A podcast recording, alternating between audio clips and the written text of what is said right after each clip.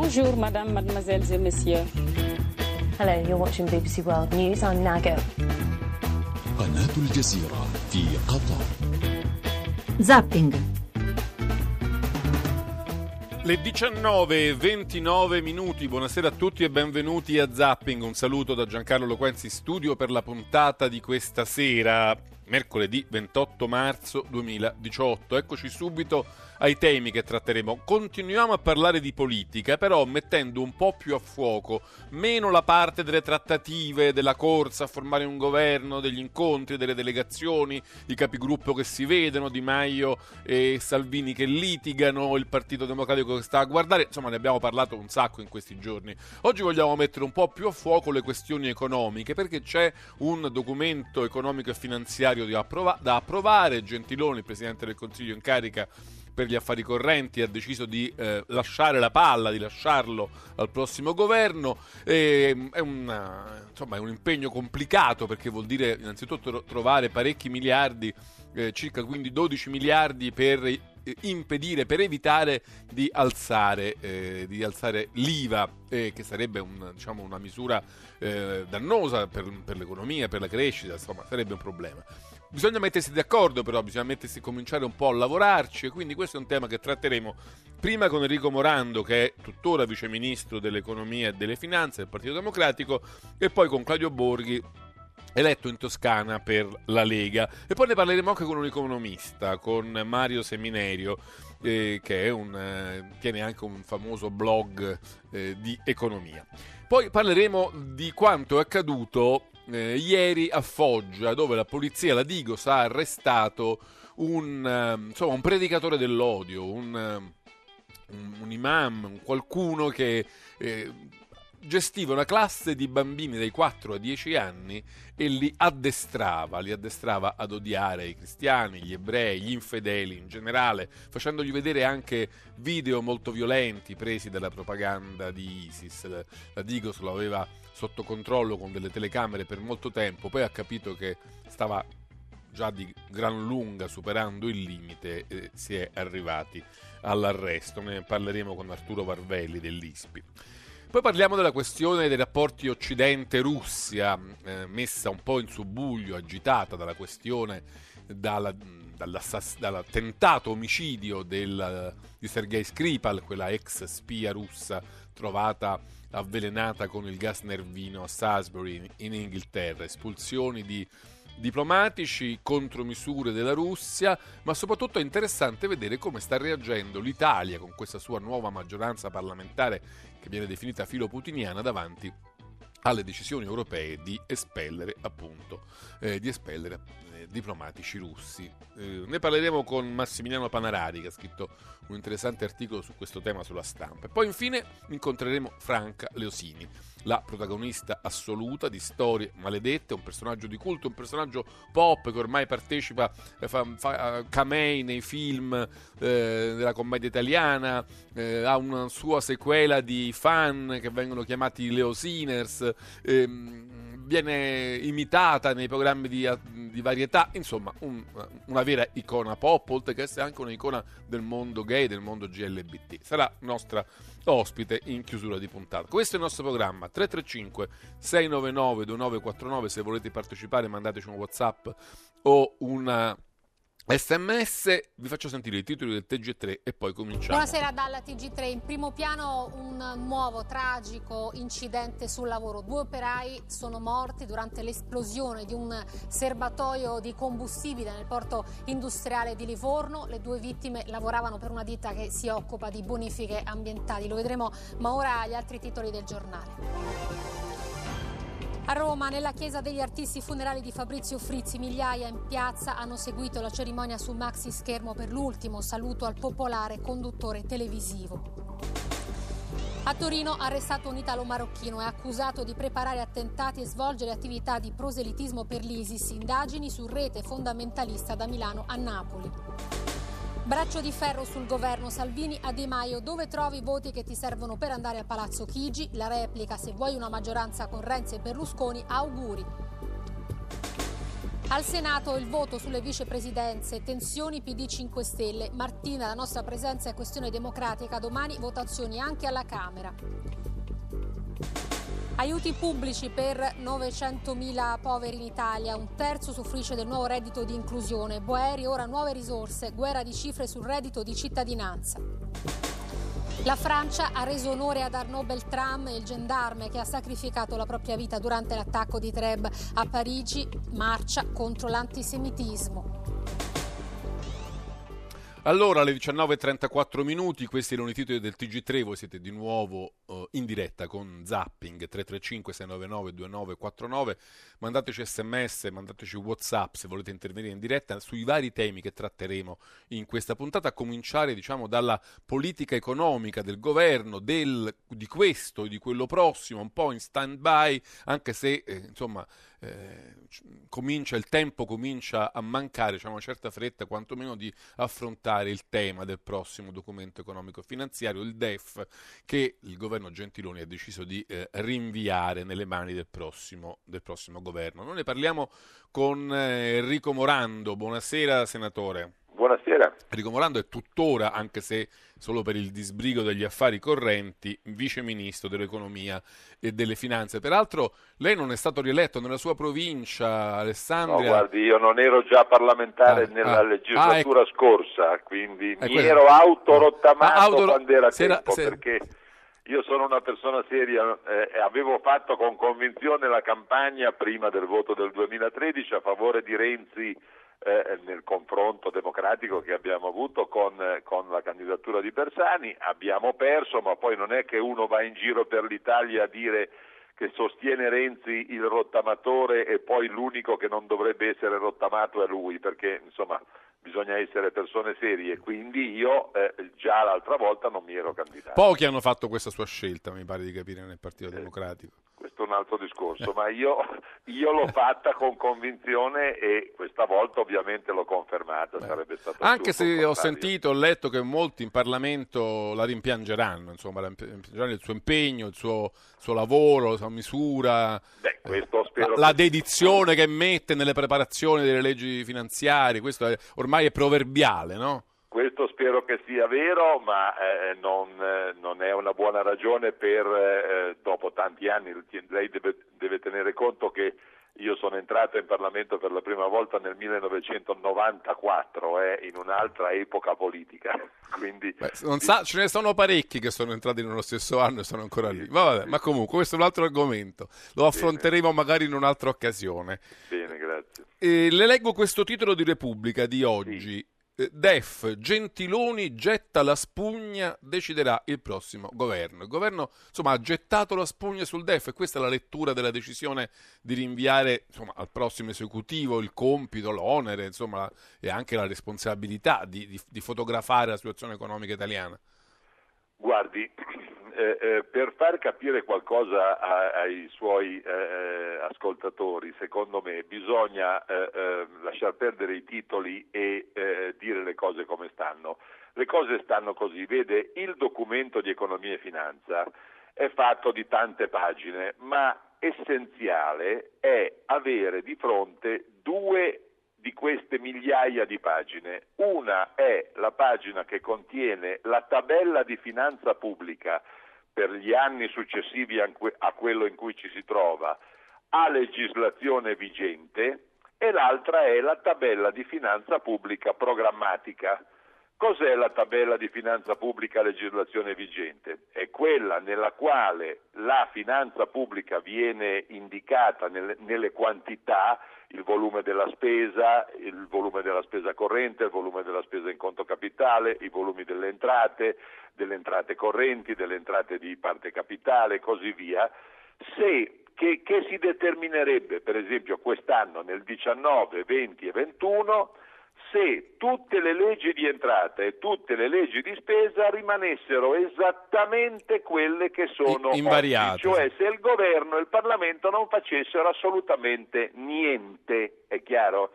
Allora, questa è la tabella di finanza pubblica a legislazione vigente. Dopodiché il, eh, il, governo in carica, quando ha una maggioranza politica, dice però a me governo politico questo andamento delle cose non mi piace, per cui vi faccio adesso la tabella programmatica. Quindi cambio, cioè- cambio la legislazione in qualche modo che si Esatto. adatta meglio al mio punto di vista perché sull'economia. cambierò le leggi di spesa, io governo e cambierò le leggi di entrata in maniera tale che si passi dalla tavola di finanza pubblica a legislazione vigente alla tavola di finanza pubblica programmatica. Quello che può fare il governo Gentiloni oggi eh, concretamente è se la vicenda politica eh, eh, lo richiedesse, perché la formazione del governo non è nemmeno lontanamente alle viste e così via, è presentare un DEF che contenga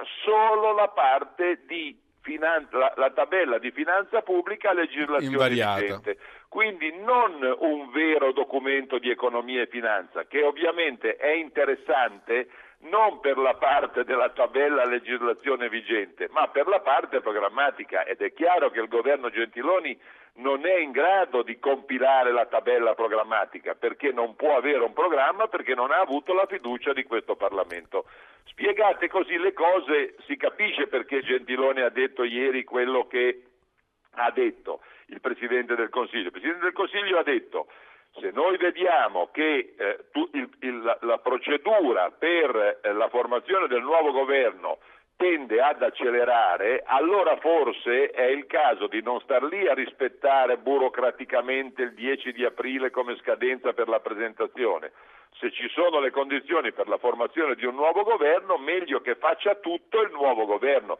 Nel Certo. frattempo quello vecchio, la, la- la tabella di finanza pubblica a legislazione vigente, posso garantire, eh, ce l'ha già pronta, perché quella non, non implica scelte politiche, quella implica semplicemente fare dei conti e le strutture della Ragioneria Generale dello Stato, della Direzione Generale del Tesoro e così via sono ampiamente in grado di fare tutti i conti necessari. Io avevo capito che c'era in realtà una commissione straordinaria di 65 tra parlamentari, tra senatori e deputati che erano pronti lì ad accogliere il testo ed eventualmente approvarlo anche prima dell'insediamento del prossimo governo. Questo non sarà necessario, se ho capito bene.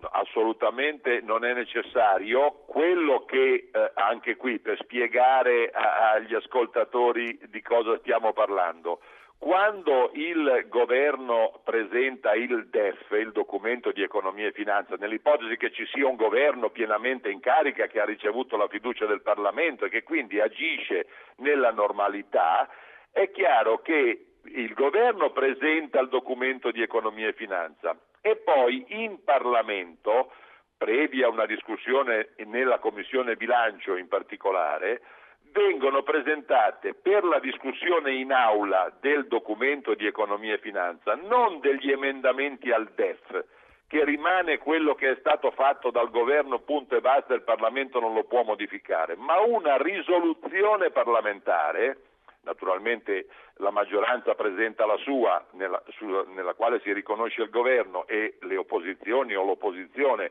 presenta sue risoluzioni, che prendendo atto delle indicazioni contenute nel DEF formulano impegni per il governo per la sessione di bilancio che poi verrà in autunno. Il regolamento, questo è molto importante, dice che la risoluzione parlamentare sul DEF che il governo accetta, sulla base, intervenendo alla fine del dibattito, il governo dice, in, in tutti questi anni sono stato io a fare questa operazione, sia alla Camera sia al Senato, il governo, viste le risoluzioni presentate sul suo documento di economia e finanza, accetta la risoluzione numero quella della maggioranza. E questa decisione del governo si- eh, concretamente nella discussione in aula ha un effetto preclusivo rispetto alle altre proposte, o meglio, ha l'effetto di far votare per prima la risoluzione di maggioranza, anche se è stata presentata dopo eh, le altre. Il- eh, la dichiarazione del governo di accettazione della risoluzione la fa diven- mettere in votazione prima, col che approvata quella si intendono precluse le altre.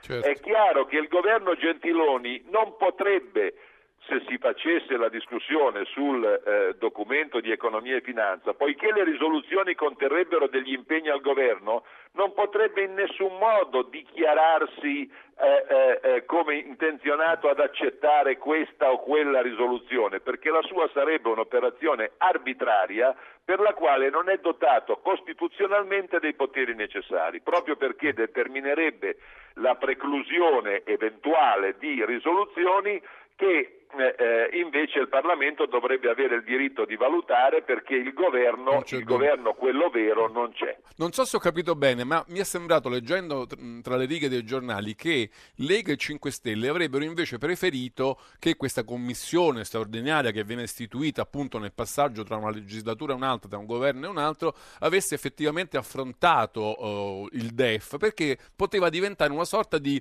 di, luo- di laboratorio uh, in cui sperimentare trovare accordi, intese, eh, compromessi su una materia così importante come la prospettiva economica. Questo invece non succederà e tutto questo quindi è, è un po' lasciato a, agli incontri, ai, ai, caminetti, insomma a un contesto no, meno guardi, istituzionale. Guardi, guardi no, no, no, non ci siamo. Ho capito che, male. Ho capito... Che, no, non è lei che ha capito male, sono i giornali che hanno scritto cose a mio giudizio del tutto inesatte, eh, eh, in particolare sul punto che riguarda il meccanismo eh, eh, del rapporto tra ciò che deve fare il governo sul documento di economia e finanza e ciò che deve fare il Parlamento. È chiaro che se noi vedremo, se a un, a un certo punto vedremo che eh, il governo non è minimamente alle viste, eh, eh, io, io no, non mi auguro che sia così, io mi auguro che nel giro di qualche giorno si capisca che si va verso una soluzione. Quando il Presidente della Repubblica comincerà le sue consultazioni, le cose cominceranno a chiarirsi, eh, ci sarà un'assunzione di responsabilità, io penso, da parte di coloro che hanno vinto le elezioni e dichiarano di avere il diritto a governare, ci sarà anche la dimostrazione che il problema è che sono in due, però va bene. In grado, eh, io non, non, so che parci hanno votato gli italiani. Non, non, no, erano inciso. Va, ecco, non, di, non, dipende da me. Diciamo che eh, eh, mi sembra di capire che molti ritengano eh, legittimamente che la, la, la, la facoltà e, e, e, il dovere di proposta in questo momento sia in capo alle forze che ah, si sono affermate come vincitrici alle elezioni. Se queste forze che dichiarano di avere il diritto di governare e che loro sono quelli indicati dagli elettori per governare, vogliono rispettare questo carattere, devono non presentare risoluzioni parlamentari, devono fare un governo devono cercare di comporre un governo. E, e poi fare un DEF. Ed è normale che quel governo farà poi il DEF che potrà contenere non solo la parte burocratica, quella che scrive il ragioniere generale dello Stato col suo bollino finale, ma la parte, cioè la tabella legislazione vigente, ma la parte che rende il DEF un documento certo. interessante, ecco, cioè i programmi. Mi scusi, allora, una cosa interessante del futuro DEF, anche qui da quello che leggo sui giornali, sì. come e se disinnescare le famose clausole certo. di salvaguardia che porterebbero, se non disinnescate, all'aumento di, le, di tutti gli scaglioni dell'IVA.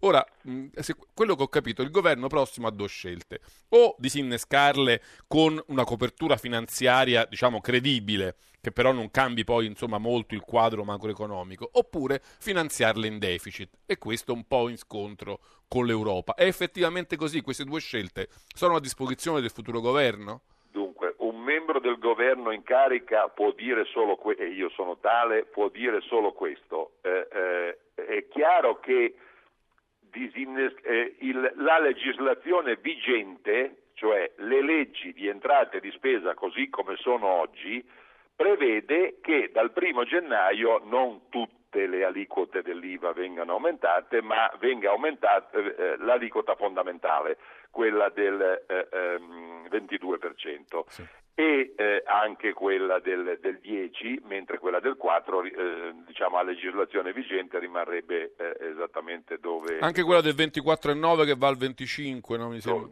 Dove, dove Sì. No, guardi, le, le aliquote dell'IVA sono quelle lì che le, che le ho detto. L'aumento eh, eh, diciamo, è particolarmente significativo in termini di gettito proprio perché riguarda l'aliquota normale, come Certo. si dice, no? cioè quella che si applica alla stragrande maggioranza dei beni, dei servizi e delle transazioni commerciali. Perfetto. Allora, eh, eh, nel passato recente, cioè nel corso di tutti questi cinque anni che ci stanno alle spalle, sistematicamente le eh, eh, aliquote dell'IVA non sono aumentate, malgrado fossero previste dalla legislazione vigente, perché un governo in carica si è preso la responsabilità, prima col documento di economia e finanza, di indicare questa scelta programmatica e poi con la legge di bilancio di trovare le risorse necessarie, riducendo la spesa eh, o aumentando le entrate, in particolare nel corso della vicenda ultima riducendo la spesa, di neutralizzare queste clausole, cioè di non far scattare gli aumenti.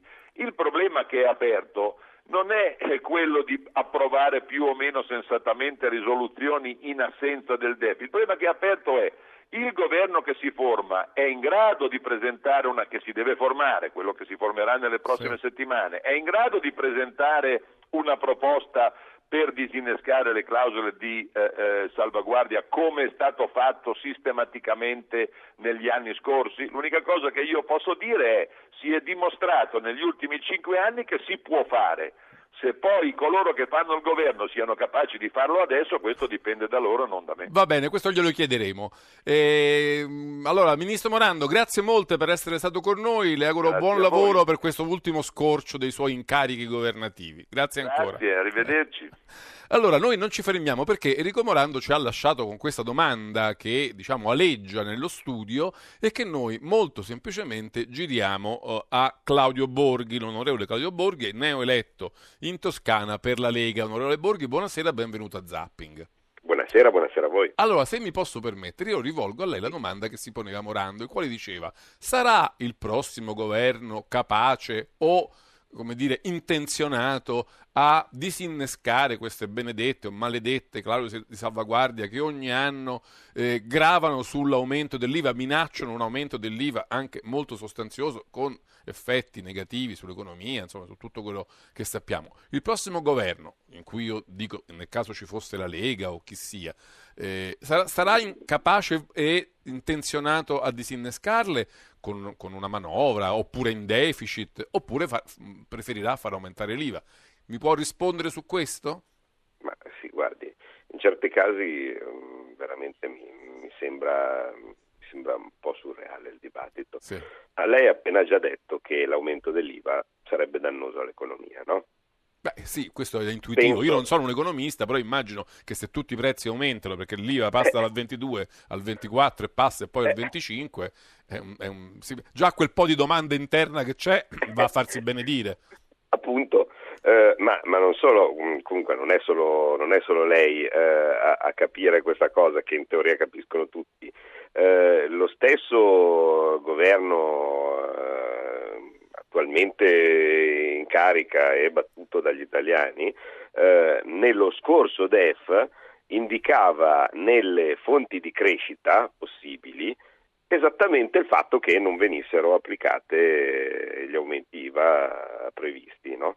Cioè uno basta che lo guarda, c'è, c'è- scritto nero su bianco, dice eh, la crescita prevista sarà aumentata di 0,3 se non mi ricordo male, eh, per cento proprio perché mh, non ci saranno gli aumenti. Perché se aumentasse l'IVA sarebbe un- avrebbe un effetto deprimente sulla crescita, depressivo. Eh sì, so se- perché, perché- eh sì, perché i soldi non crescono eh, nelle, nelle tasche degli italiani, no? se, se gli italiani hanno 10 in tasca eh, probabilmente spendono per 10, nel momento stesso in cui eh, le tasse quindi l'IVA dovesse, dovesse aumentare spenderebbe per 9,5 eh, perché, perché il, mezzo sarebbe eh, diciamo, eh, con- convogliato in più nelle tasse.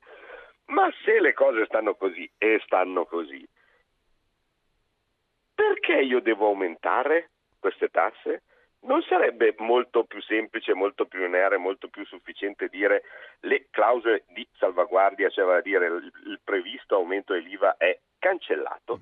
E questo però ci metterebbe subito in scontro, diciamo, con l'occhiuta a Bruxelles, no? Se- Eh, ma scusate, però la Commissione ha detto ma avete preso un impegno sul fatto... Sì, ma abbiamo, ma, ma abbiamo ma, mm, cioè, abbiate pazienza un attimo. Sì. Uh, Bruxelles arriva a conclusioni diverse a quelle che noi due qua uh, siamo arrivati? Cioè, vale a dire, se io siedo al tavolo con Bruxelles, no? Uh, ente, cioè, buongiorno, sono Giuseppe, Giovanni Bruxelles, cioè una persona. Comunque se io mi siedo in tavola con qualsiasi occhiuto emissario di, eh, di Bruxelles, arriva conclusioni differenti rispetto ai miei, cioè vale a dire eh, vuole che la nostra economia peggiori o vuole Beh, che però il signor Bruxelles migliori? potrebbe dire caro onorevole Borghi eh, non faccio aumentare l'IVA non in virtù di nuove tasse, ma non la faccio aumentare, per esempio, in virtù di tagli di spesa. Quei 12 miliardi che mancano, li tagli della spesa pubblica eh, e si potrà permettere di non aumentare l'IVA. Ma secondo, ma secondo lei, se io Mi, tolgo... metto, mi metto per un momento nei panni del signor Bruxelles, no, eh, ma- non, non mi, non me ne renda benissimo. colpevole. No, ma se, ma figuri- ma se io, se io tolgo 12 miliardi dall'economia, sia che li tolgo con più tasse o sia che li tolgo con meno spese, ma secondo lei cambia qualcosa dal punto di vista dell'economia? No, perché in certi casi veramente mi sembra la BCE, è come dire, eh, guarda, volendo, eh, io alla tua famiglia puoi scegliere, no? Guarda, mm, scegliamo, Eh, o ti taglio lo stipendio o ti aumento il mutuo. Beh, uno potrebbe Eh, anche eh, supporre, potrebbe- un scusate. signor Bruxelles potrebbe anche supporre, un signor Bruxelles dico non io, potrebbe supporre che ci sono, che ne so, 12 miliardi di sprechi, di soldi spesi male, che se risparmiati non colpirebbero diciamo, l'economia della nostra famiglia italiana, ma servirebbero risparmiando a non far aumentare le tasse.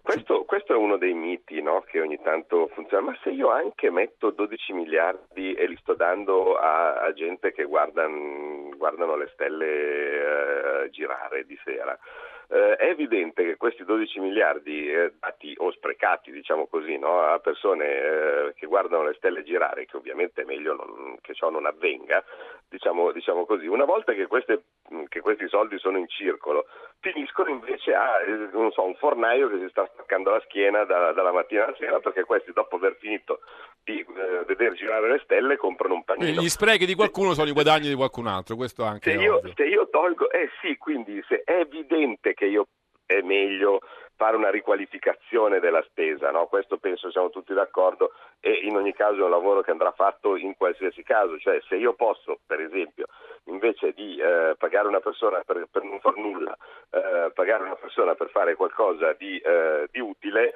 eh, questo, questo soldo sarà speso Però mi meglio. scusi Quello- Borghi, il governo che decidesse tu cur di non eh, aumentare l'IVA senza per questo fare una manovra correttiva, si metterebbe, lo abbiamo detto, in scontro con Bruxelles e Bruxelles potrebbe dire bene, a questo punto noi dell'Italia non ci vediamo più, qualsiasi cosa ci dirà in futuro sui suoi conti, visto che poi basta un tratto di penna per ehm, tradire, diciamo così, un impegno preso, eh, adesso con l'Italia eh, sarà più difficile averci a che fare. Non è una cosa da cui mettere in consider- da, pre- da tenere in considerazione, no? Beh, ma non, sa- non sarebbe male se fosse così, perché significa che noi avremmo la prova provata, e allora evitiamo anche di discutere più di tanto, che c'è qualcuno che vuole il nostro male, perché nel momento stesso in cui noi qua, in una breve discussione, eh, non è che abbiamo fatto sto gran simposio io e lei, No, no, Loquenti. io non sarei all'altezza, Eh, per carità. ma per carità, ma insomma mm, abbiamo parlato di cose che sono intuitive, eh, non è che abbiamo fatto sta gran scienza economica. Abbiamo deciso che in questo momento eh, un aumento di tasse o una diminuzione di spese sarebbe dannoso per la nostra crescita. E dato che la, la crescita è l'elemento essenziale per avere una riduzione del nostro debito, allora a quel punto significherebbe che eh, la- la- diciamo, il nostro interlocutore dall'altra parte, quindi questo, Bruxelles. questo, questo Bruxelles eh, fantastico, è interessato a farci andare male. E la prova provata ne è quando noi abbiamo fatto invece le cose esattamente come ci ha chiesto di fare Bruxelles, perché non dimentichiamo che quando è andato in carica Monti, che ha applicato esattamente questa, eh, questa ricetta, ha fatto da una parte meno spese, dall'altra parte più tasse, e, e cosa è successo? La famosa lettera, la famosa agenda Monti, la lettera La di Trichet. agenda, agenda- agenda Monti, esattamente. Cosa è successo al debito? Ce lo ricordiamo? Beh, ci sono stati 13 trimestri di recessione il debito PIL, che è quello, il rapporto su cui noi siamo, virgolette, giudicati, eh, è, eh, è, salito fortemente per un motivo semplice, che il denominatore di, questo, eh, di, questo, di questa frazione, vale a dire il PIL, Calava. molto potente, quindi calando il, il, PIL, perché sono stati 13 trimestri, un, facciamo ormai, noi ci dimentichiamo in fretta di cosa no, quando toccano le cose, ma il fatto che siano stati 13 trimestri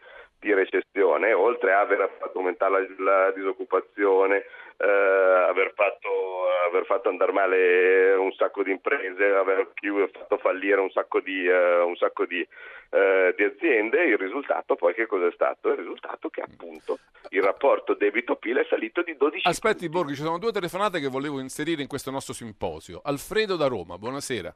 Eh, buonasera, lei è suo ospite. Veramente eh, eh, volevo farla a Morando. Comunque è una domanda che anche il suo ospite attuale mi può rispondere. Che questo famoso DEP, intanto volevo sapere che, il, eh, se non mi sbaglio, la, la richiesta del, eh, dell'aumento dell'IVA risale al governo Berlusconi. All'ultimo governo Lega, Berlusconi, è vero. Di cui la Lega faceva parte. Allora questo ragionamento perché non è stato fatto allora e non oggi? Primo. Eh, secondo, la cosa più importante, se non si riesce, perché l'ipotesi ci potrebbe essere, se non si riesce a fare un governo e c'è bisogno di fare un programma provvisorio e questo DEF si dovrà fare e cercare anche di disinnescare questo aumento e rimane il governo Gentiloni. La parte politica che rappresenta eh, il, il, suo ospite è, Borghi, disposta, sì. è disposto a votare questo governo per salvare questo aumento e per mandare avanti fino alle prossime eventuali elezioni? È, è domande, domande impegnative. Grazie Alfredo. Agostino da Montesarchio, provincia di Benevento, poi torno da Borghi. Agostino, prego. Buonasera e comunque complimenti per la trasmissione. Io vi sento tutte le sere tornando a casa. Eh, volevo intervenire perché sentivo di parlare di tasse, cioè aumento tasse, diminuzione, eccetera ma credo che sia prerogativa di tutti i governi, innanzitutto la lotta all'evasione fiscale e mh, dipende tutto da lì, secondo me. pagare meno, pagare tutti, il vecchio slogan. Esatto, no? no, ma diciamo che avrei diciamo, una domanda da fare, se è fattibile sì, la cosa. Prego. Cioè, si rende conto di quanti dipendenti pubblici e dipendenti privati ci sono in Italia che percepiscono uno stipendio che pagano direttamente in busta paga le tasse.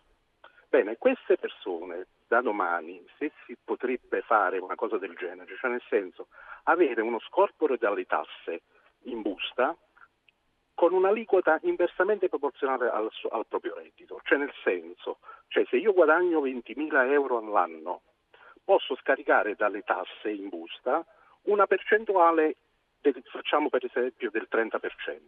Che cosa significa questo?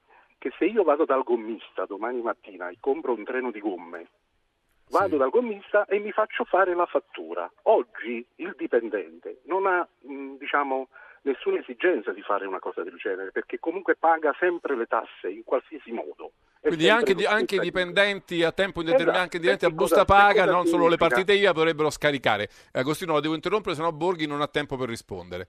Prego, onorevole Borghi. Pronto? È ancora con noi? È caduta la linea? È caduta la linea. Peccato perché siamo quasi in chiusura, non so nemmeno se facciamo in tempo a, a recuperarlo. E intanto sono le 20 e 2 minuti, stavamo parlando con Claudio Borghi, che a questo punto non so neppure se ha se ha sentito le nostre domande. Eh, Claudio Borghi è tornato in linea? Eh, no, no, sono Esposito. eh, no, è un altro ascoltatore.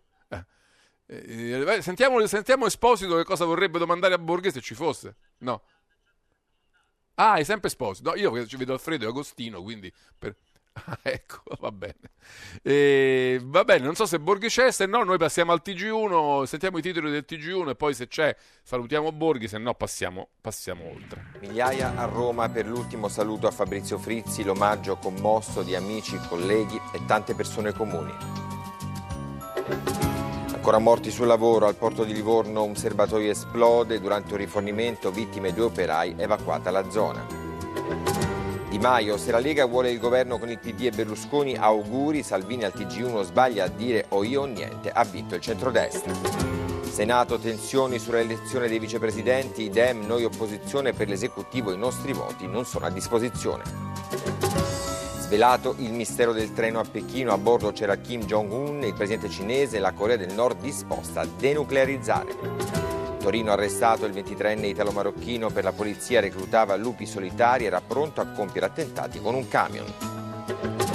Lo scandalo Datagate, Facebook cerca di recuperare la fiducia degli utenti e annuncia nuove misure a protezione dei dati personali. Per il social network in borsa perdite per oltre 80 miliardi di dollari. Allora, sono le 20 e 3 minuti, abbiamo recuperato in estremis Claudio Borghi almeno il tempo di rispondere alla prima domanda, la quale diceva giustamente in qualche modo che l'invenzione di questo artificio delle clausole di salvaguardia legate all'aumento dell'IVA fu partorita dall'ultimo governo Berlusconi in cui anche la Lega faceva parte, quindi diceva il nostro ascoltatore ma ci potevate pensare prima invece di impiccarci anno dopo anno a questa questione delle clausole. No, allora la Lega l'ultima volta che è stata al governo è stata sette anni fa.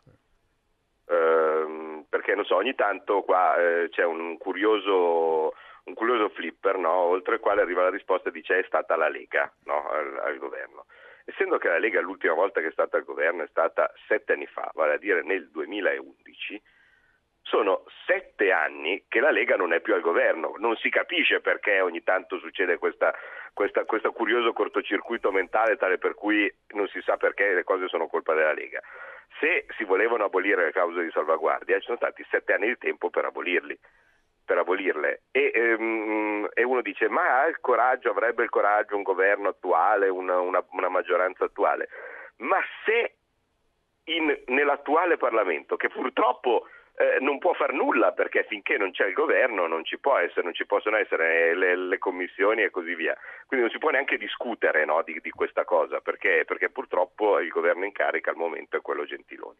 Eh, ma se l'attuale anche perché, Parlamento... anche perché Di Maio e Salvini si, un po' si danno sulla voce e non si mettono d'accordo, anche questo. Ma eh, no, quello per carità. Cioè, Vabbè, altro, adesso non abbiamo il tempo di affrontarlo. Governo, ma... però, però, se noi diamo, ci sono, ci sono, cinque gruppi in Parlamento, se noi diamo la parola a, quals, a qualsiasi di, questi, di, uno di questi cinque gruppi, mi piacerebbe vedere se uno di questi, compreso il, quello del, a cui appartiene l'ex eh, ministro, viceministro Morando, eh, è a favore dell'aumento IVA. Ma sarebbe, mi interesserebbe saperlo, cioè diamo la parola a tutti e vediamo se ce n'è uno de, di questi 630 rappresentanti dei cittadini che ci sono alla Camera, me incluso, è a favore dell'aumento IVA. Dato che penso che non ci sarà, probabilmente l'aumento IVA è una scemenza. Vogliamo farlo in fretta? Cioè perché non abbiamo la possibilità, ovviamente non essendo al governo, di fare una misura alternativa. Si scrive l'aumento IVA è abolito eh, l'eventuale, l'eventuale, perché ripeto ci sarà più, più crescita o, o, altra cosa, l'eventuale differenza è deficit, punto. Va bene, là, tra l'altro c'è una, c'è una commissione diciamo, di, di, di, passaggio di 65 tra senatori e, e deputati che potrebbero fare, mh, proporre una legge come questa che lei ha appena deciso, appena proposto. Grazie a Claudio Borghi, lo dobbiamo grazie salutare, grazie parlamentare neoeletto parlamentare della Lega, deputato della Lega nel, in Toscana, è uno diciamo, del, del, degli esperti economici di Salvini assieme anche a Bagnai. Noi adesso andiamo da Mario Seminario perché abbiamo parlato tanto di questioni legate all'economia, gli impegni di questo governo, quelli del prossimo, il DEF, l'IVA, le clausole, insomma abbiamo avuto punti di vista politici diversi, quello di Morando e quello di Borghi. Quindi saluto Mario Seminario che sfrutteremo un po' come punto di vista terzo se lui ce lo permette. Professore, buonasera buonasera, benvenuto a Zapping. Buonasera. Allora, questa questione del DEF che anima in questi giorni il dibattito politico quasi più che la formazione stessa del governo. Repubblica ci dice Gentiloni ha gettato la spugna, decide tutto il prossimo governo. Innanzitutto, secondo lei eh, eh, ha fatto bene, non ci aveva scelta, è così che si fa? Qual è il suo punto di vista? Ma penso che non avesse eh, sostanziale scelta, almeno per ora nel senso che per motivi di correttezza eh, sostanziale, formale, non ci sono molte alternative. Per ora si guarda la cornice, dopodiché il prossimo esecutivo eh, penserà a riempire il quadro, mh, mm, qualunque esso sia. In caso non vi fosse un esecutivo, penso che a livello di commissioni parlamentari istituite ad hoc si vedrà di mettere un tentativo di pezza, però non, non credo che il governo Gentiloni avesse effettivamente molte alternative. Ecco.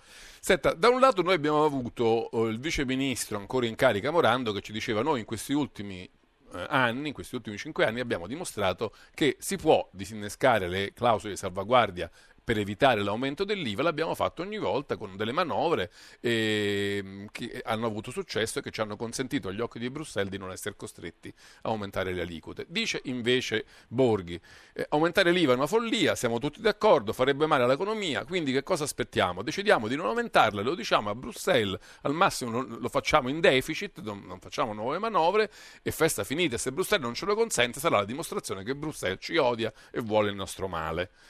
Come stanno secondo lei le cose? Beh, i governi precedenti hanno effettivamente, come si dice, mutuando l'espressione degli americani, calciato la latina più in là, nel senso che ogni anno, negli ultimi tre anni, sono andati a Bruxelles a dire, piangere o a sbattere i pugni sul tavolo comunque a negoziare quello che poi è risultato in parte una piccola componente di correzione lato entrate lato spesa prevalentemente indolore e in parte preminente un aumento del deficit rispetto alle previsioni diciamo inerziali. Se dovesse succedere la stessa cosa quest'anno non credo che ci sarebbe motivo di gridare allo scandalo, anche perché ehm, diciamo questo, se la congiuntura dovesse rispettare le previsioni, però potrebbe anche non essere così perché come vede ehm, ci sono delle turbulenze molto forti, però ipotizziamo che queste turbulenze non ci siano o si risolvano e che la congiuntura riprenda in maniera vigorosa. Bene, avremmo una concreta possibilità che la crescita spontanea vada a fare il lavoro che avrebbero dovuto fare le clausole di salvaguardia, cioè avremmo il migliore dei mondi possibili. Quindi probabilmente ce la caveremmo davvero con un basso sforzo, però tutto verte e ruota intorno alla possibilità che eh, l'economia cresca come da previsioni correnti che non sono state ultimamente aggiornate. Però io dal mio osservatorio, che non è magari un po' privilegiato perché io sono sui mercati quotidianamente, eccetera, mi pare che si stia lievemente perdendo slancio anche al netto del, ripeto, del sì. rischio di guerre commerciali globali. Eh, in realtà mh, è possibile, come dimostrano gli ultimi dati, che l'Eurozona si sia lasciata alle spalle il picco della crescita e che quindi ora inizi una lieve decelerazione. Spero che le cose non vadano così, spero di sbagliare, ma non sono io che sbaglio, al limite sono i dati, non i sondaggi, le survey, ma i dati hard data, cioè i dati effettivi che mostrano questa decelerazione. Cosa voglio dire? Se ci sarà effettivamente un colpo di freno vistoso alla congiuntura, noi andremo nei guai perché l'Italia è il paese che ha fatto meno bene in Eurozona sulla strada del risanamento dei conti. La Francia pochi giorni fa ha mostrato un consuntivo 2017 con un rapporto deficit-PIL al 2,6, quindi sceso sotto la soglia fatidica del 3%, il governo lo stimava al 2,9%. Quindi ha fatto cres- meglio del previsto? Assolutamente sì, una crescita del PIL del 2% da sola ha fatto il miracolo di comprimere il livello di deficit PIL. Noi abbiamo avuto sinora una crescita ampiamente deludente, pur avendo un potenziale di crescita che già di suo è abbastanza asfittico, non abbiamo fatto niente di meglio rispetto a questo potenziale asfittico. Se la congiuntura globale dovesse peggiorare in maniera drastica, l'Italia si troverebbe per l'ennesima volta esposta in un momento avverso con tutte le sue vulnerabilità intatte. Però leggo, insomma, punto da badare. Leggo che però, insomma, non so se questo è vero, dice, i mercati sono ancora tranquilli, eh, il quantitative easing della BCE va avanti, la Commissione europea, ha detto Moscovici, non ha intenzione di forzare il ritmo democratico italiano, non ha intenzione di imporre misure impopolari, il quadro sembrerebbe consentire qualche, so, qualche margine di manovra, no? Cioè, lei invece dice di no, che potrebbe non essere così. Ma eh, guardi, i mercati sono stati eccezionalmente tranquilli dal 5 marzo ad oggi. Però i mercati mh, diciamo, fanno presto a svegliarsi, volte, insomma. A volte i mercati vanno avanti in maniera inerziale con una calma, eh, come dire, artificiale, perché i mercati sono fatti da una molteplicità di operatori disseminati nei quattro angoli del globo che non leggono i giornali italiani o non ascoltano le notizie italiane con la frequenza e la regolarità con cui ovviamente lo facciamo noi.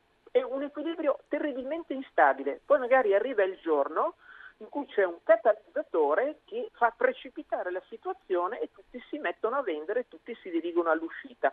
Cioè dire che fino ad ora, come del resto è avvenuto, nostra, le nostre metriche di mercato, spread e quant'altro, sono state assolutamente stabili, eh, non è assolutamente garanzia che la situazione continua ad essere quella. nel futuro, ovviamente, perché probabilmente la verità è che il mercato in questo momento maggioritariamente scommette su una composizione, come dire, nello status quo, cioè con un governo italiano, qualunque esso sarà, che starà entro i parametri, che riuscirà a gestire la situazione in maniera, tra virgolette, ortodossa, che non andrà a fare deficit aggiuntivo e che non andrà a ribellarsi, tra virgolette, a determinate... Ecco, però appunto se noi ignorassimo la questione delle clausole di salvaguardia e non alzassimo l'IVA, di conseguenza andremmo a creare deficit aggiuntivo. Se poi a questo si aggiunge anche la, la, la questione della Fornero, il reddito di cittadinanza, la flat tax, eccetera,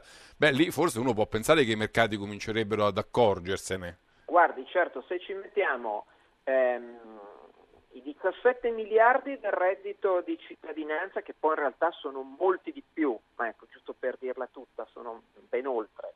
Ci mettiamo un intervento sulla Fornero dell'ordine di 5 miliardi annui, ci mettiamo magari anche l'eliminazione di alcune accise sui carburanti, mm, alla fine viene fuori che mm, anziché dover disinnescare tra 12 e 15 miliardi dobbiamo disinnescarne oltre 30. Quindi io non vedo questo come evento probabile, probabilmente non lo vede neppure il mercato, probabilmente il mercato ritiene che si formerà un governo che accantonerà per questo esercizio sia il reddito di cittadinanza che un intervento pesante sui requisiti pensionistici e cercherà di farsi autorizzare dalla Commissione europea mh, mm, come dire, le stesse identiche dinamiche che Renzi prima e Gentiloni poi si sono fatti autorizzare. Questo è possibile che in questo momento il mercato veda questo, ma il mercato a volte si sbaglia grandemente e si sveglia di soprassalto. Quindi mh, è un equilibrio assolutamente instabile e dinamico.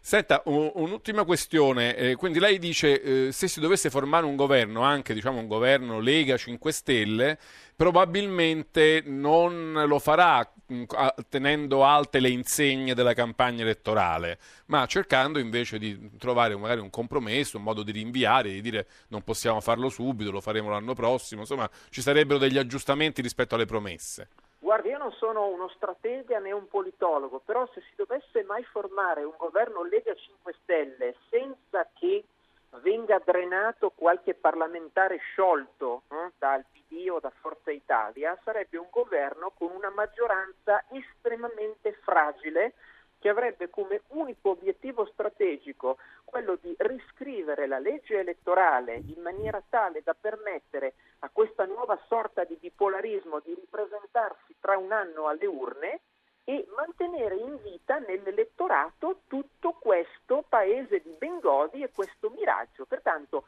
quest'anno probabilmente potrebbe essere trascorso a negoziare una correzione di premio di eh, maggioranza eh, alla lista o alla coalizione e dopodiché si andrebbe a votare. Quindi avremmo una legge di bilancio e un DES per quest'anno assolutamente entro lo status quo con qualche concessione marginale, probabilmente un po' più di reddito di inclusione per il quale la cornice esiste già, un po' più di soldi al reddito di inclusione e magari si taglierebbe qualche accisa sui carburanti promettendo diciamo, l'Eldorado per il post prossime elezioni con la nuova legge elettorale. Questi sono i miei due centesimi di euro. Ecco, questa è una questione interessante. Lei ha citato il reddito di inclusione, il famoso REI, eh, di cui vedo che molti esponenti di, del PD o comunque del governo dicono sta funzionando, a tre mesi dall'avvio è già una realtà per 250.000 famiglie. Eh, basterebbe metterci un po' di soldi in più e non avremmo bisogno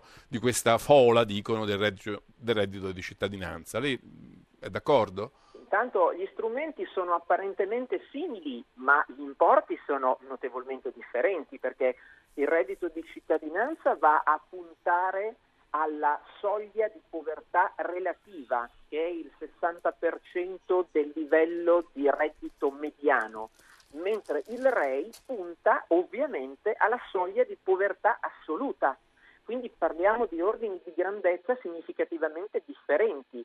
Il reddito di cittadinanza punta, eh, non so se quanto dire, maliziosamente o genuinamente, a riattivare il mercato del lavoro, per me con dei presupposti metodologicamente sbagliati, mentre il reddito di inclusione punta a mantenere il motore acceso, non a sviluppare il collocamento, perché il reddito di inclusione tratta della povertà assoluta, non di quella relativa, non dei working poor, ma di situazioni di disagio vero e profondo e molto problematico. Quindi certo. sono strumenti apparentemente simili con target differenti. E con costi assoluta, differenti. L'altro su povertà relativa con costi enormemente differenti. Ora, io vedrei con assoluto interesse e favore una estensione e una destinazione di risorse anche importante ad uno sviluppo del REI per il reddito di cittadinanza per come è stato proposto dal 2013 ad oggi dal Movimento 5 Stelle mi pare uno strumento che sarebbe profondamente disfunzionale sul mercato del lavoro italiano, ma penso che non ci sia tempo di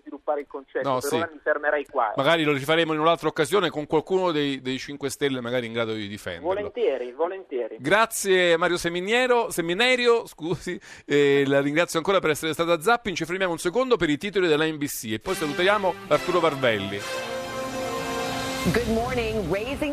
Si alza la posta in gioco. L'avvocato di Stormy Daniels ha chiesto al giudice di avere una deposizione formale del presidente Trump.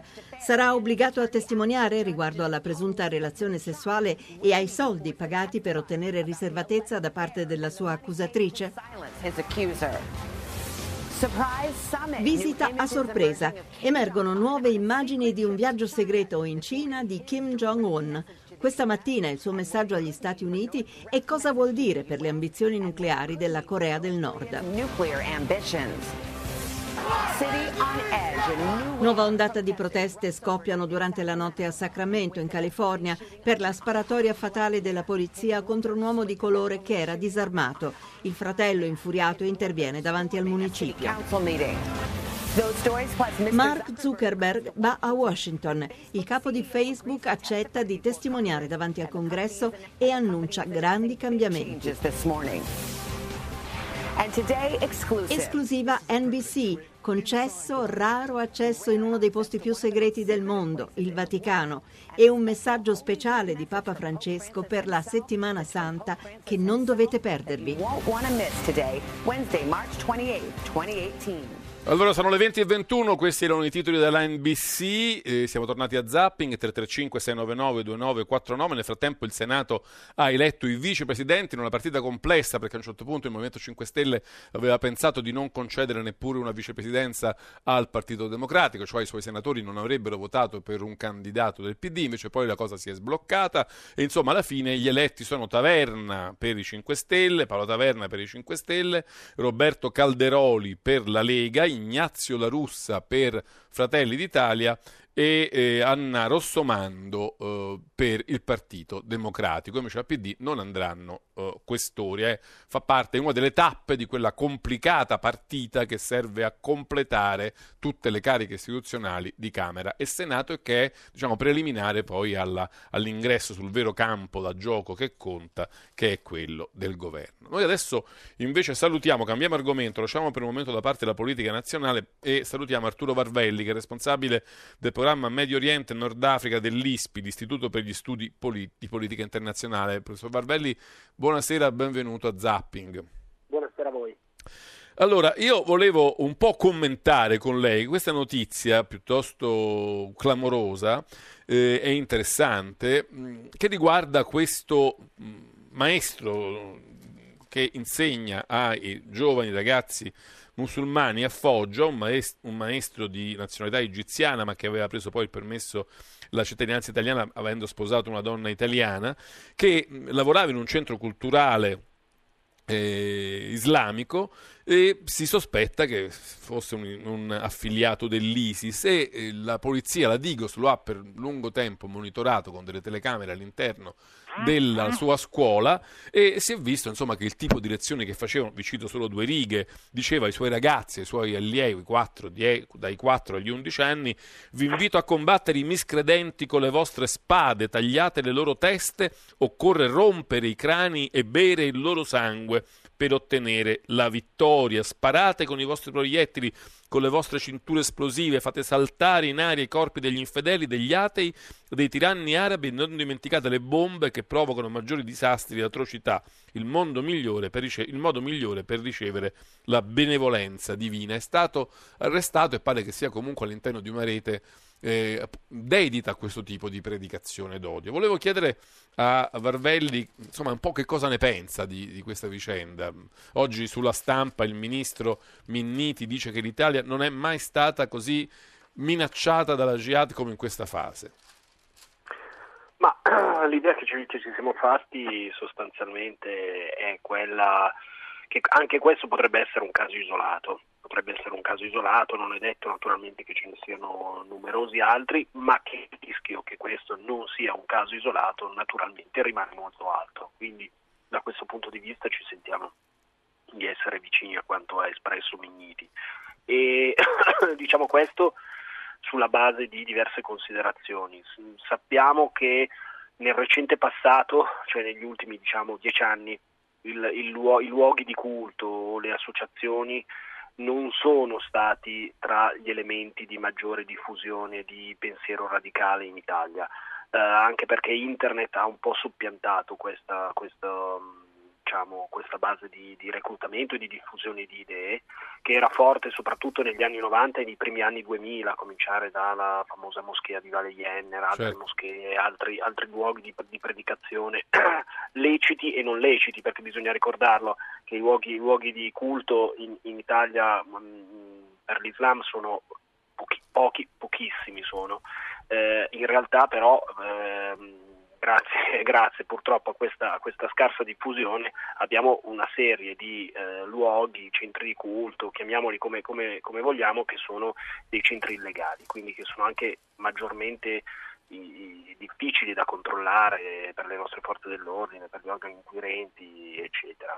Um, negli ultimi dieci anni questi luoghi non sono stati particolarmente sensibili perché internet è stata la piattaforma più importante, perché... Ma potrebbe esserci un'inversione di tendenza, per, cioè questa cosa di Foggia, come dice, potrebbe essere un caso isolato, ma forse potrebbe indicare che c'è un passo, uh, che si esce da, dalla dimensione virtuale e c'è una forma invece di contatto più... Si esce da una, si esce da una dimensione dimensione virtuale probabilmente perché seconde generazioni stanno crescendo in questo paese. Eh, Perché lì la domanda, mi scusi Varvelli, la, domanda, la prima domanda che mi sono fatto, ma i genitori che mandavano questi bambini piccoli da 4 agli 11 anni da questo maestro egiziano nel suo centro culturale, sapevano a che tipo di propaganda erano sottoposti e lo facevano scientemente, magari anche con soddisfazione, o si saranno adesso trovati completamente spiazzati e all'oscuro di qual era diciamo, la, la realtà della scuola in cui li mandavano? Non, sappiamo, non lo sappiamo e, e, da quanto è emerso fino adesso eh, dovranno essere accertate e certamente devono essere accertate se vi sono complicità nella rete familiare eh, che magari proteggeva, proteggeva, questo tipo di praticatore oppure no. Questo è, è, è naturalmente molto chiaro e deve essere, deve essere, accertato e deve essere accertato anche se vi sono responsabilità dei familiari naturalmente questo. Eh, talvolta succede che vi è una rete familiare, una rete di vicinanza per cui vi, è, vi, sono una serie di complicità. Non è detto però che questo sia successo, naturalmente, quindi non possiamo dire che siano tutti colpevoli, bisogna realmente, realmente accertarlo. Eh, quello che si può dire è che naturalmente bisogna essere molto attenti eh, in come, in quali ambienti crescono, si sviluppano le seconde generazioni di migranti che, che stanno in Italia. Molti di questi, alcuni di questi sono di fede, di fede musulmana e quindi questo rilancia tutta una questione dell'integrazione all'interno delle nostre società di ampie, eh, ampie parti eh, di migranti che però per certi versi non sono cittadini italiani ma che crescono sociologicamente in Italia ma che forse non riconoscono ecco tra l'altro la caratteristica, la caratteristica di questa vicenda che ha anche un po' colpito chi ha indagato è che tutte queste prediche erano in italiano, in italiano fatte da un cittadino italiano anche certo. se con una cittadinanza acquisita a bambini che parlavano il dialetto pugliese il dialetto leccese cioè... assolutamente ma infatti non è un argine non è assolutamente un argine quello di, quello di, di, di obbligare eh, all'italiano le prediche. Abbiamo visto che avviene, questa diffusione di, di, di radicalismo è avvenuta in lingua italiana. È naturalmente un po' più facile da parte delle, delle forze dell'ordine, perché non, naturalmente vi è un passaggio. Vi è un non hanno bisogno dell'interprete. Meno che quello dell'interprete e della traduzione. Ma dal punto di vista della, della, della, diffusione di un'idea radicale del jihadismo, sostanzialmente questo lo si diffonde in tutte le lingue possibili. Abbiamo visto sempre di più che lo Stato islamico in particolare si è focalizzata su una diffusione della propria propaganda, del proprio messaggio eh, attraverso le lingue dei paesi eh, sensibili, dei paesi obiettivo, diciamo. In Italia, ad esempio, da, dalla formazione del califfato eh, giugno 2014 vi sono stati 432 riferimenti nella propaganda del califfato, ad esempio all'Italia, a Roma e al Papa. E in particolare il richiamo a Roma come grande obiettivo del, del, dell'obiettivo strategico di, di, di, lunga durata del califfato. Ecco. Quindi certamente vi, sono, vi, sono, vi, sono, vi, è una maggiore capacità di parlare nelle, in, in, lingue specifiche anche europee. No, le, ma le volevo chiedere anche questo, quando il ministro dell'interno Minniti parla della minaccia della jihad mai così forte in Italia, la mette sì, sì, in relazione alla vicenda di Foggia, ma la mette in relazione a vari altri elementi, anche gli attentati recenti a Carcassonne, a Treb, anche questo arresto a Torino di questo militante, pare un militante dell'ISIS, un italo marocchino che cercava di arruolare per degli attentati fatti con i tiri. Insomma, è un momento in cui l'Italia pur essendo ancora per fortuna, diciamo, uh, essendosi salvata da attentati di questo genere, eh, avverte un maggiore rischio per, per, per, il suo territorio. Lei condivide questa, questo, questa crescita dell'allarme? Da un certo punto di vista sì e, e, e comprendo, comprendo, il fatto che anche per la legge di grandi numeri è possibile naturalmente che prima o poi un attentato accada anche, anche in Italia. Questo però non è scontato, non è scontato eh, anche se la minaccia è vero che progressivamente potrebbe aumentare in linea teorica proprio perché eh, le, le, le, seconde e terze generazioni che abbiamo visto eh, sono più sensibili alla propaganda dello Stato islamico stanno crescendo anche in Italia. Quindi è una constatazione dire, teorica quella del, quella del ministro che ha fatto il ministro. Uh, non è detto che si verifichi, abbiamo anche una capacità diversa rispetto ad altri paesi di intercettare questi, questi fenomeni, ma naturalmente la guardia deve, deve rimanere certo. molto alta. Allora, grazie molte ad Arturo Varvelli dell'ISPI, grazie per essere stato con noi a Zapping, ci fermiamo un momento come sempre a quest'ora per eh, l'onda verde e le notizie sul meteo, ma ci ritroveremo subito dopo, parleremo di Russia, di spie russe e poi arriveremo all'appuntamento con Franca Leosini, non perdetevelo. Zapping. Allora sono le 20 e 35 minuti, bentornati a Zapping, questa è l'ultima parte della nostra puntata.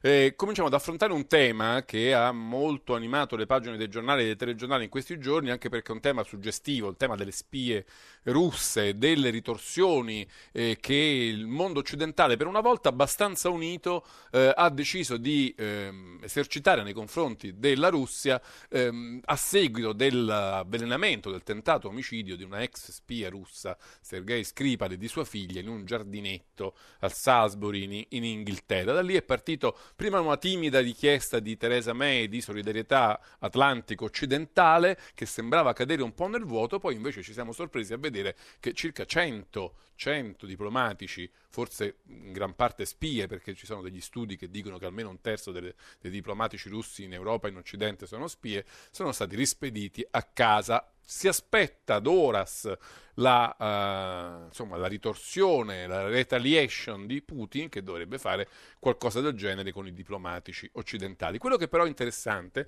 è vedere come i paesi hanno diversamente reagito all'invito a espellere, ad espellere questi diplomatici russi. L'Italia ha fatto, diciamo, mh, forse un po' meno del suo, espellendone soltanto due contro i 10, 12, 15 che hanno, espe- hanno espulso altri paesi, diciamo più impegnati su questo fronte, poi ci sono paesi dell'est Europa che non ne hanno effettivamente non hanno aderito, non hanno aderito in nessun modo a questa, a questa decisione per segnalare diciamo, maggiore vicinanza con la Russia. In Italia abbiamo fatto un pochino, però creando subito sconcerto e proteste con i cosiddetti putiniani d'Italia. E proprio di putiniani d'Italia parliamo con, Massimo, con Massimiliano Palerari che eh, in un articolo sulla stampa titolato proprio così, L'avanzata dei putiniani d'Italia, analizzava il fenomeno. Panerari, professore, buonasera, benvenuto a Zapping. Buonasera, molte grazie, un saluto a lei, ai, agli ascoltatori e alle ascoltatrici. Allora, chi sono questi putiniani d'Italia? Come ragionano e che cosa vogliono ottenere? Sono una galassia molto trasversale, una sorta di, di partito per l'appunto composito e eh, che copre tutto l'arco costituzionale, o meglio, in questo caso potremmo dire davvero tutto l'arco extracostituzionale, che va dall'estrema destra all'ultrasinistra e che si tinge molto spesso di una ideologia, quella rosso-bruna, che sta eh, alla convergenza di quelli che un tempo si sarebbero chiamati gli opposti estremismi, che ha ripreso una eh, diciamo, vigorosa e inaspettata attualità in una chiave soprattutto anti-americana e per certi versi anche anticapitalistica e che teorizza in qualche modo l'idea dell'Eurasia. La trasversalità è una trasversalità politica perché troviamo alcuni partiti importanti del centrodestra, cioè della coalizione che ha vinto, in primis la Lega di Matteo Salvini che eh, ha tra le, sue, diciamo, tra le sue roccaforti un'associazione culturale Lombardia-Russia che tiene rapporti con uno degli ideologi più forti di questa eh, diciamo, dimensione rosso-bruna ed euroasiatica che si chiama Alexander Dugin.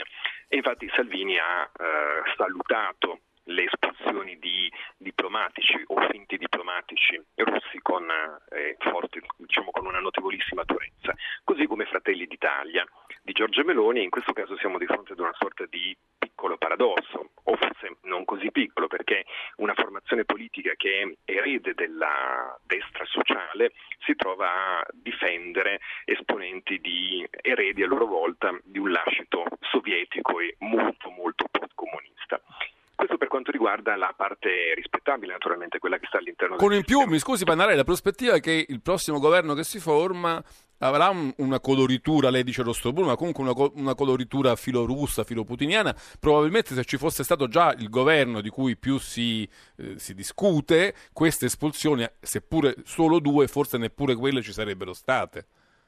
È, è verosimile che, che, vada proprio in questa, in questa direzione.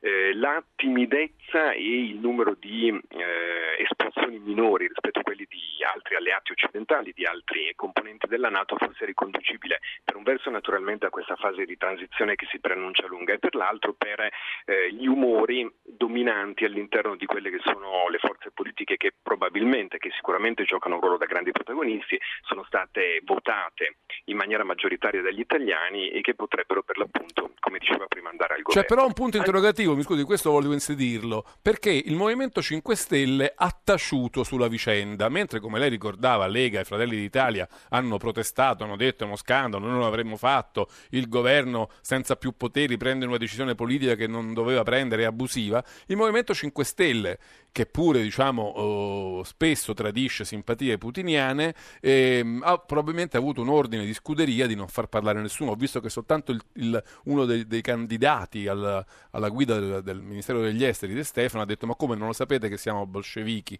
facendo una battuta ad un giornalista che lo interrogava. Quindi c'è anche un punto interrogativo. Se anche su questo, forse 5 Stelle, così come sull'Europa, si dice si stiano un po' riallineando su un versante più, più europeo, più atlantista. Non so lei che ne pensa. Sì, il Movimento 5 Stelle ha dei tratti camaleontici, come eh, abbiamo visto in più occasioni, anche in politica estera, nel senso che sin dalle origini ha presentato un, diciamo, un nucleo duro, un core business piuttosto Maglio Di Stefano che lei evocava prima è forse l'esponente più importante del partito filorusso e anzi direttamente putiniano all'interno del Movimento 5 Stelle. Al tempo stesso però le posizioni eh, diciamo anti-euro e anti-europeiste sono state molto stinte, sono diventate molto più pallide in prospettiva di un potenziale ingresso al governo e di una campagna, di una vera e propria offensiva di accreditamento che soprattutto Luigi Di Maio ha condotto presso le cancellerie occidentali. E per l'altro probabilmente interno, all'interno di queste geometrie variabili, per cui il Movimento 5 Stelle applica una sorta di politica di due o tre forni anche alla politica estera e alle relazioni internazionali, eh, probabilmente la fase di silenzio attuale serve per un verso appunto a non indispettire Bruxelles e l'Unione Europea. E per l'altro forse corrisponde anche ad un processo di verifica all'interno della, delle proprie basi elettorali e all'interno dei eh, poteri degli stakeholders con cui si relazionano di quale strategia sia meglio per l'appunto prendere. Dunque un attendismo che è tipico del Movimento 5 Stelle in questa fase e che corrisponde a dei riposizionamenti molto repentini a cui in qualche modo ci stiamo abituando e a cui l'opinione pubblica per l'appunto è attenta. Oggi il foglio titolava in prima pagina i difficili giorni dell'atlantismo italiano, è questo che che si profila anche secondo lei un, un, atlantismo da rimettere in discussione, uno insomma, dei pilastri fondamentali della storia politica della Repubblica Italiana, eh, che era, diciamo, uno era l'europeismo, l'altro l'atlantismo, potrebbe essere messo in discussione, forse anche insieme all'altro. Europeismo e atlantismo sicuramente hanno bisogno di essere diciamo, ridefiniti e aggiornati rispetto al mutamento dei tempi, però rimangono e dovrebbero rimanere appunto i pilastri delle relazioni internazionali, quelli che hanno garantito poi la stabilità e un ruolo importante sul palcoscenico internazionale per l'Italia, ma si trovano in questo momento sotto scacco, indiscutibilmente perché le, eh, l'opinione pubblica si è espressa nella direzione di forze, magari non con la consapevolezza, perché sappiamo bene che noi italiani non siamo così attenti purtroppo alle relazioni internazionali e alla politica estera che invece è così importante, ma si sono espressi maggioritariamente a favore di forze che hanno nella migliore delle ipotesi un atteggiamento ambiguo e ambivalente, oppure come nei, casi, nei due casi che ricordavamo un atteggiamento direttamente filorusso e filoputiniano, che mh, voglio ricordarlo molto brevemente si è inventato una sorta di nuova ideologia che è un impasto di eh, vecchio autoritarismo sovietico di nuovo populismo e nuovo sovranismo con una spruzzata di comunitarismo e identitarismo e che arriva anche a eh, diciamo, assumere tratti xenofobi in alcuni casi e comunque fortemente nemico di un'idea liberale e di un'idea dei diritti individuali, dei diritti civili e dei diritti politici sì. e incarna anche una sorta di fascinazione eterna che probabilmente è quella che riesce più spendibile in termini di immaginario di massa per l'uomo forte. L'uomo, fo- l'uomo solo al comando, certo. Precisamente. Va bene, qui ci fermiamo. Grazie molte a Massimiliano Panarari, editorialista della stampa, docente alla LUIS, ci ha aiutato un po' a capire questa difficile vicenda da un punto di vista politico italiano, perché la vicenda resta complessa poi invece rispetto a quello delle relazioni internazionali. Grazie eh, professor Panarari, grazie per essere stato con noi. Noi abbiamo già il piacere di salutare in diretta in questa ultima parte di Zapping l'arrivo di eh, Franca Leosini, giornalista. Mio, è un piacere mio, Giancarlo, buonasera. no, un piacere, lasciamelo dire. Ti abbiamo cercata per un po', so che tu non vai volentieri ta- nelle altre trasmissioni perché il tuo lavoro ti assorbe no. talmente tanto che, che, ovviamente non ne hai nemmeno il tempo. Volentieri no, insomma, non è giusto, insomma, voglio dire, perché i colleghi sono tutti così carini, così affettuosi, non ho, non ho il tempo. Eh. Insomma, so, so, quanto ti assorbe la produzione di una singola puntata ecco. di storie maledette. Ne no? sono autore unico, quindi eh. sai studiare, diciamo, per esempio, ecco, tanto per parlare delle ultime storie, eh, parliamo della, del, della vicenda di Avetrana, eh, eh, il professore Coppi mi ha consegnato 10.000 pagine di processo, insomma, tanto per intenderci, quindi al di là del fatto che insomma, Storie Maledette è una struttura narrativa, non è una sceneggiatura, vai, insomma, non è un'intervista, insomma, quindi è non è cosa... cronaca, non è intervista, no, ma è racconto no, e scrittura. Questo... Cronaca è un'altra cosa, è un'altra cosa, per carità importantissima, ma insomma, va in, orizzon...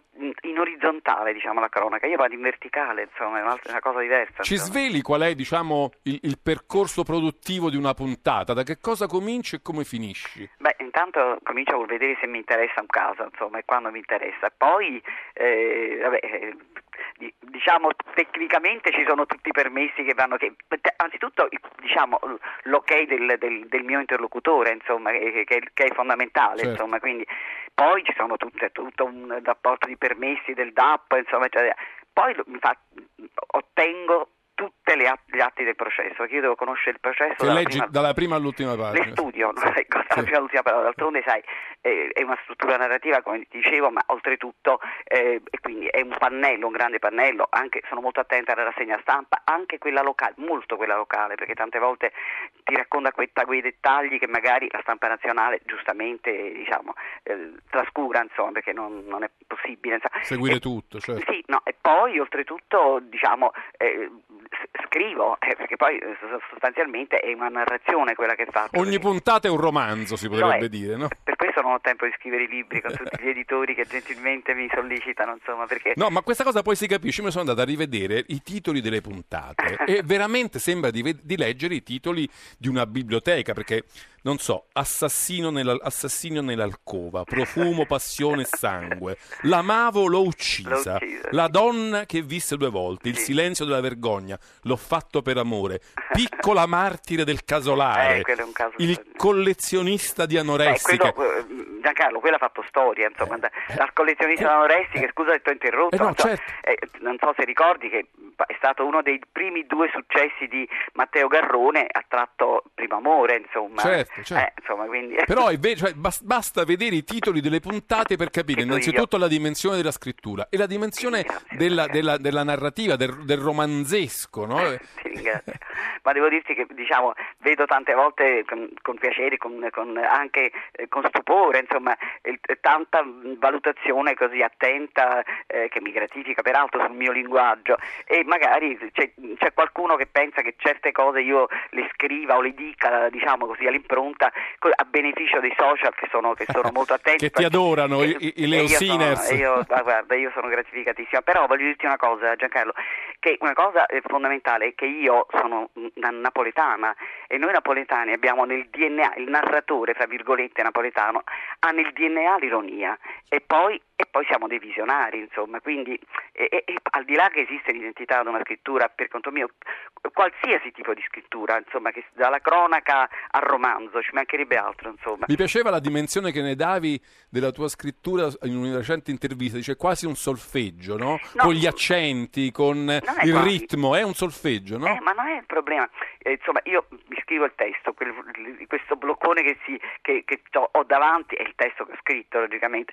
Però io devo dirti, è, è stato un atto di pirateria dei miei colleghi, dei miei redattori, insomma, che io in un momento mi sono incazzato, detto, ah, eh, perché praticamente loro cosa hanno fatto? Per amore hanno fotografato una pagina del mio del, del librone e l'hanno messa su, su Facebook, su Twitter, insomma, e quindi hanno svelato un segreto, cioè sostanzialmente che io il testo lo solfeggio come uno spartito musicale, ma perché per me io la, la vivo come musica la prosa e anche tu che scrivi e parli molto bene, insomma, quindi come mu- la prosa è musica, quindi è una, una una pausa, io poi lo- me lo studio, me lo, me- me lo ristudio il mio testo, insomma, ma le pause, gli accenti, se io ti dico certo. tesoro, ti dico una cosa, se io ti dico tesoro, ti dico un'altra cosa, cioè a secondo lo, lo stesso termine con un accento diverso Non è, non è per togliere nulla alla tua bravura, No, però, sì. però voglio dire, è, è strano quanto ci sorprendiamo della potenza, della qualità della lingua, forse proprio perché non ci siamo più abituati, ci accontentiamo di usarne una di un livello così basso che basta un colpo d'ala come quelli che tu sai dare per farci sembrare di entrare in un altro mondo. Tu sei l'ultima persona che può dire una cosa di questo genere perché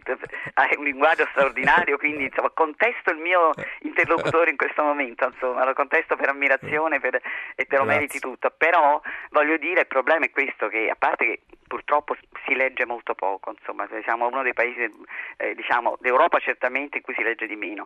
E poi purtroppo anche diciamo, il fatto di, di- di frequentare, specialmente i giovani, ma anche tutti quanti, insomma, eh, di, di frequentare Twitter, eh, insomma, so- insomma, finisce per impoverire il linguaggio, capisci? E questa è una cosa, eh, difatti adesso si parla tanto appunto di quanto la lingua sia stata impo- sia impoverita ed è un peccato perché noi che facciamo questo mestiere tu, io, tutti noi che parliamo, diciamo, praticamente eh, al di là dei giornali, quelli che scrivono, i giornali uno se vai se lo deve comprare, se no. eh. Comunque- Ma noi dobb- abbiamo l'obbligo di, di avere un linguaggio che, che- che venga imitato al meglio, non al peggio. Insomma. Guarda, però c'è una cosa che ci distingue purtroppo. Io non, non sarò mai quello che sei tu in Mm. questo senso. Ti faccio sentire questa cosa. Sì.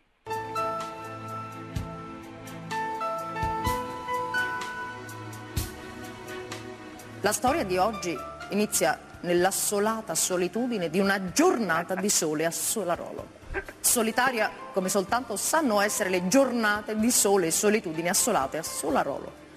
Benvenuta a Laura Pausini. Buonasera. Buonasera Laura. Laura, ripercorriamo insieme gli accadimenti. Ecco, insomma, Mm? io quello che volevo dire è che tu sei diventata incredibilmente un'icona pop di prima grandezza, Ma mi no? tanto, Partecipi, fai dei camei divertentissimi nei film, appunto, Ne ho anche lì solo, con eh, Paola, con Paola. Cortellesi, Sì. la se- poi vieni imitata, eh, hai appunto un, un- un gruppo di seguaci su Twitter che ti adora Che meraviglia. e in, e in più ti riconosce questa cosa che sei diventata anche un'icona, un'icona del mondo LGBT. C'era addirittura un tweet di, eh, della Cirinna che diceva la mia adorata Franca. eh, insomma, Ma io ne sono orgogliosissima, guarda che lo rivendico con grande orgoglio, eh, insomma, quindi il fatto di essere icona ma è stato un crescendo questo di essere arrivato a questo punto, no? Ma sai, tu devi pensare che Storie Maledette, innanzitutto è una trasmissione che è iniziata più di vent'anni fa, nel Nel 94, sì. quindi pensa... E poi è cresciuta mano a mano nel tempo, insomma, è stata, poi insomma, andavi in seconda serata, sai, insomma, mano a mano, mano a mano, mano mano, insomma, per fortuna, sai, perché ci sono anche quelle che magari, de- de- diciamo, esperimenti che invece poi si spengono come, come i moccoli di candela, insomma, hai capito? Quindi, voglio dire, tanto per, per parlare di Scusa, cioè, guarda, ce ne sono decine, ma una, almeno una telefonata devo fartera prendere. Ti prego, fa dalla provincia di Torino. Buonasera. Esther. Buonasera. Buonasera. Eh, Signora Leo- Lo- Leosini, io sono Leosini, Franca, mi chiamo emozionatissima. Franca. È emozionatissima. Sono emozionatissima, non riesco neanche a parlare, ma io la adoro, Ma lei è bello. meravigliosa. Ma lei, lei è deliziosa lei, insomma. Esther, che cosa le piace di Franca Liosini? Che cosa- perché la segui con tanta passione?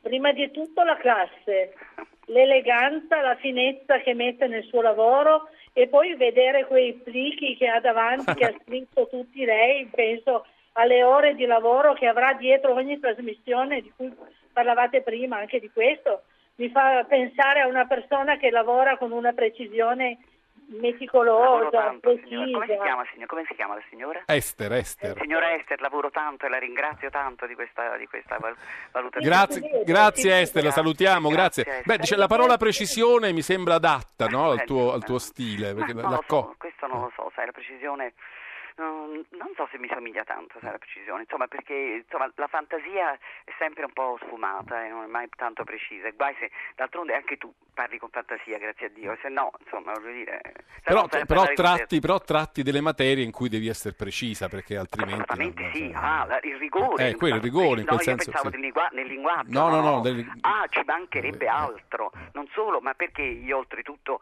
studio tutto, perché i miei interlocutori, Giancarlo, eh, l'ho già detto e ripeto, non- lo, lo ripeto, non sanno mai io come li intervisterò. Guarda che la quarta puntata, difatti questa domenica non ci sono più io, ma la quarta puntata di questa, di questa serie è caduta proprio perché il mio interlocutore voleva sapere all'ultimo momento le domande e io non sono partita dopo tre mesi di lavoro. Ma perché? Perché è tutto all'impronta, è tutto vero, ma io devo essere al corrente di ogni dettaglio, perché se il mio interlocutore mi dice qualcosa che si discosta dagli atti del processo, e magari la verità storica, perché non è detto che la verità processuale sia la verità storica, io però ho l'obbligo di rimettere il fatto nell'alveo di una verità processuale, perché farei anzitutto comunque un errore proprio di... Te lo, devo, te lo devo dire, Franca, tu non potresti fare le interviste ai politici, perché la prima cosa che ti dicono è che cosa mi chiederai?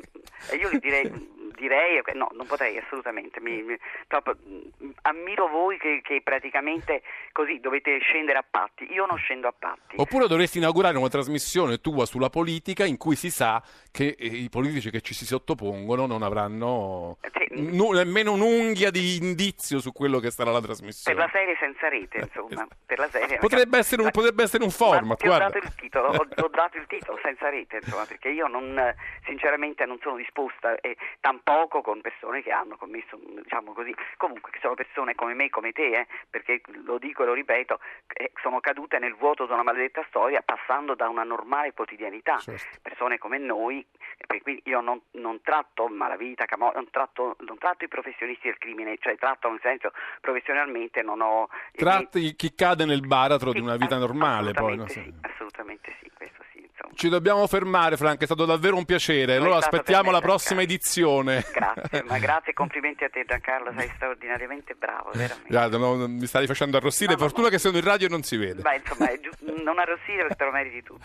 Grazie a Franca Grazie Liosini, buon lavoro. buonasera, buonasera eh, ai tuoi ascoltatori, grazie. Ci Ciao. fermiamo qui con questa puntata di Zapping. Io ringrazio tutti, Giovanni Benedetti, Valeria Riccioni, redazione, Leonardo Patanè, il nostro regista, Emiliano Trocini e Gaetano Albora alla parte tecnica. Ora io vi lascio con Ascolta si fa sera, il GR1 e poi Zona Cesarini dove abbiamo la Serie B con Ascoli e Bari. Vi do appuntamento a domani per una nuova puntata di Zapping. Come sempre questa se volete risentirla la trovate su www.raiplay.radio.it se volete suggerirci temi, critiche o eventualmente anche complimenti eh, zapping.rai.it Un saluto a tutti da Giancarlo Loquenzi, appuntamento a domani per una nuova puntata di Zapping.